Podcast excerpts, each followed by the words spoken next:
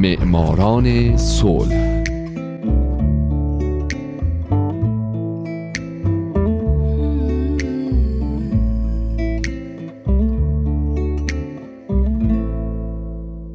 شما در همین لحظه دارید 98 مین قسمت از برنامه معماران صلح رو از رادیو پیام دوست میشنوید. بهتون پیشنهاد می‌کنم که این برنامه رو به هیچ عنوان از دست ندید.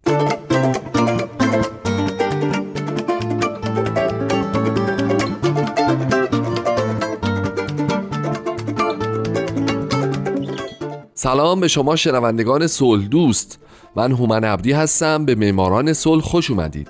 من در این برنامه می‌پردازم به زنان و مردان و سازمانها و تشکلهای دولتی و غیر دولتی که یا صلح دغدغه اصلی و همیشگیشون بوده یا اینکه در یک بره از زمان به داد جهان رسیدن و باعث شدن دنیای پر از جنگ ما شاهد جنگ های بیشتری نباشه.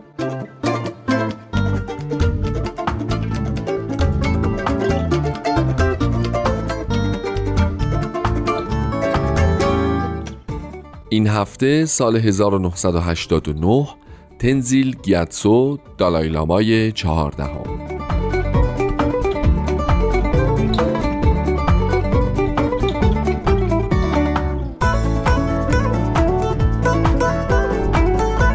تنزیل گیاتسو با نام اصلی جتسون جانفل نگاوان گلوبسانگیش تنزیل جیاتسو یا همون دالایلاما در 6 ژوئیه سال 1935 در بخش لاهامونتروپ به دنیا آمد. بنابراین الان ایشون 80 سالشونه. تنزیل الان چهاردهمین دالای لاماست و رهبری بخش زیادی از بودایان جهان رو بر عهده داره. او در سال 1989 به خاطر مبارزاتش برای آزادی تبت و تلاشهاش برای یافتن راه حلی صلحآمیز و همینطور به خاطر احترام به خاطره مهاتما گاندی این جایزه رو به خودش اختصاص داد. در طول این برنامه چون باید اسمهای سخت زیادی تلفظ بشه پیشا پیش اگر تو تلفظ هر کدوم از اونها اشکالاتی رو میشنوید من ازتون عذرخواهی می‌کنم.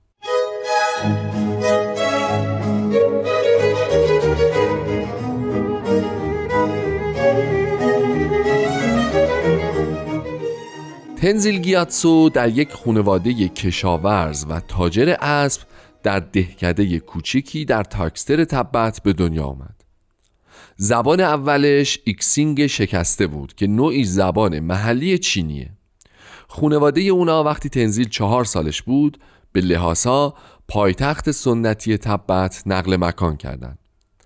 تبتی ها باور دارند که دالای ها تناسخ پیشینیان خودشون هستند.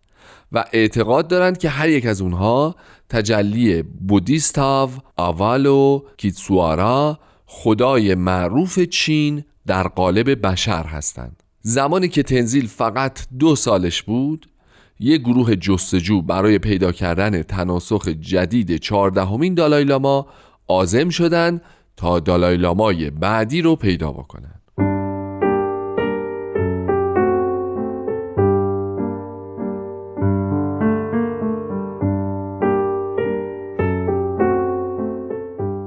بر طبق اعتقادات جسد مومیایی شده دالایلاماها نشانه هایی برای پیدا کردن نفر بعدی ابراز می کنند.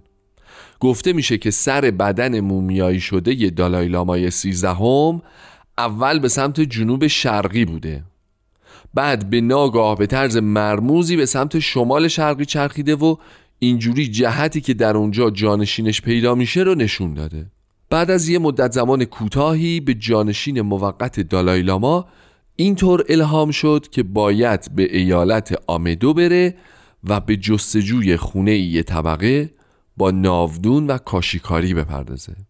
بنابراین جانشین موقت خونه تنزین رو همونطور که در خیالش دیده بوده پیدا می‌کنه. ریتینگ جانشین موقت از راه های مختلفی تنزین رو مورد امتحان قرار میده. مثلا وسایلی رو که بعضی از اونها متعلق به دالای لامای 13 هم بوده رو به تنزین نشون میده و او به درستی تمام موارد متعلق به دالای لامای 13 هم رو میشناخته و اعلام می‌کرده که این مال منه.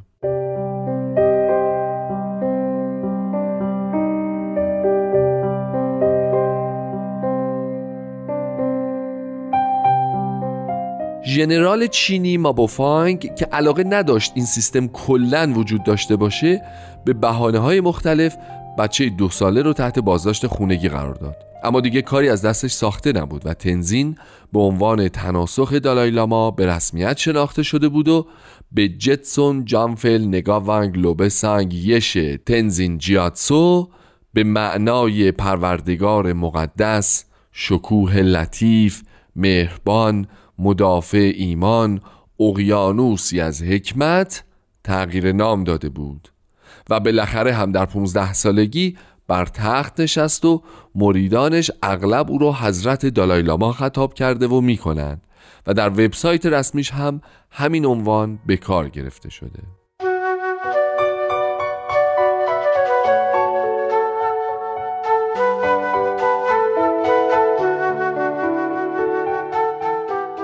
اما قبل از اینکه تنزین به طور رسمی دالایلاما بشه از 6 سالگی تحت آموزش روحانیت قرار گرفت و در سن 11 سالگی با یه معلم خصوصی به نام هاینریش هارر که کوهنوردی اتریشی بود آشنا شد و دنیای خارج از لحاسا رو شناخت. بعدها دالایلاما در 23 سالگی امتحان نهایی خودش رو در معبد جوهانگ لحاسا داد و با درجه ممتاز قبول شد و به بالاترین مدرک تحصیلی یعنی درجه لهارامبا که تقریبا میشه معادل دکترا در فلسفه بودایی به او اهدا شد.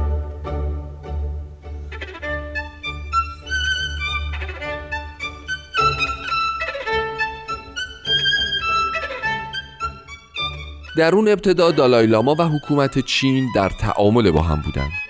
نماینده او و حکومت چین توافقنامه 17 موردی برای آزادی صلحآمیز تبت امضا کردند و بعد هم او به عنوان معاون رئیس کمیته ملی کنگره مردم انتخاب شد و تا سالها هم این سمت رو بر عهده داشت.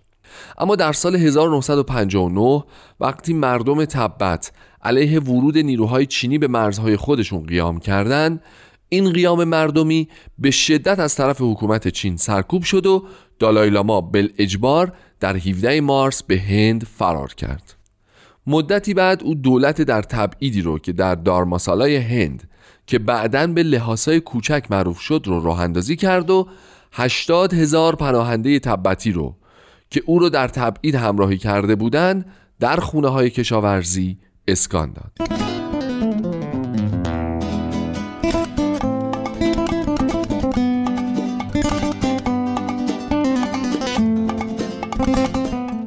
جتسون جانفل نگاونگ لوبه سانگیش تنزیل جیاتسو یا دالایلاما برنده جایزه نوبل صلح 1989 در لحاسای کوچک یه سیستم آموزشی ایجاد کرد تا کودکان تبتی زبان، تاریخ، مذهب و فرهنگ خودشون رو یاد بگیرن. او همچنین مؤسسه تبتی هنرهای نمایشی و مؤسسه مرکزی مطالعات عالی تبتی که بعدها به دانشگاه اصلی تبتی در هند تبدیل شد رو تأسیس و برای حمایت و حفظ تعالیم بودا و روش زندگی تبتی از تأسیس دیویس صومعه و دیر حمایت کرد و برای حمایت از حقوق مردمش چه کسانی که در تبت باقی مونده بودند و چه کسانی که همراه با او به تبعید اومده بودند از سازمان ملل متحد کمک خواست.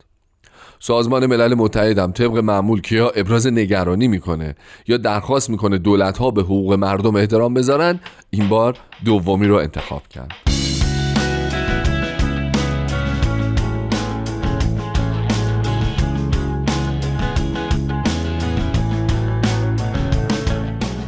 دالایلاما در دوران بعد از تبعید هیچگاه از حرکت باز نایستاد و همواره در کنار مردمش بود. او در طی سال 1963 یک قانون اساسی دموکراتیک بر اساس اعلامیه جهانی حقوق بشر نوشت و وضع کرد و برای رسیدن به اهدافش یک پارلمان منتخب و یک دولت ایجاد کرد. همچنین او در سال 1970 کتابخونه تبت رو در دارماسالا افتتاح کرد که در اون بیش از 80 هزار نسخه خطی و آثار و منابع مهم تاریخی، سیاسی و فرهنگی گرد هم آورده شده بود و این کتابخونه امروزه یکی از مهمترین نهادهای تبت شناسی در جهان به شمار میاد.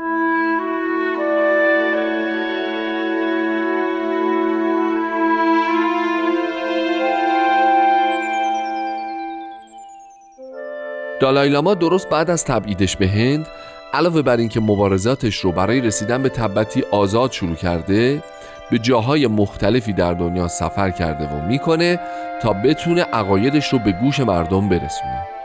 یکی از مهمترین سخنرانی هاش در سال 1987 در کنگره انجمن حقوق بشر در واشنگتن دی سی بوده که دالای لاما در اونجا پیرامون ایده های خودش در مورد وضعیت آینده تبت سخنرانی می‌کنه.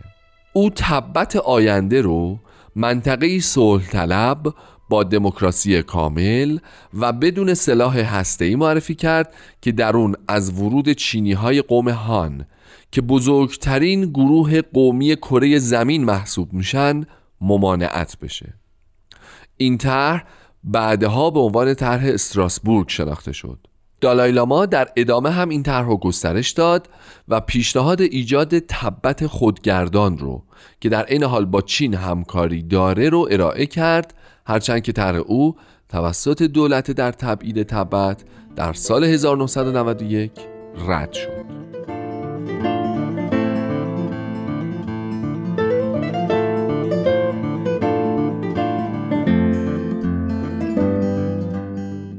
دوستای عزیز من احتیاج به وقت بیشتری دارم تا به زندگی دالای لاما بپردازم. بنابراین در برنامه 99 معماران صلح به ادامه این ماجرا خواهم پرداخت. تا اون موقع من هومن عبدی که امیدوار شمایی که الان شنونده برنامهش بودید در آینده یکی از برندگان نوبل صلح باشید اما ترجیحاً جایی تبعید نباشین ازتون خداحافظی می‌کنم.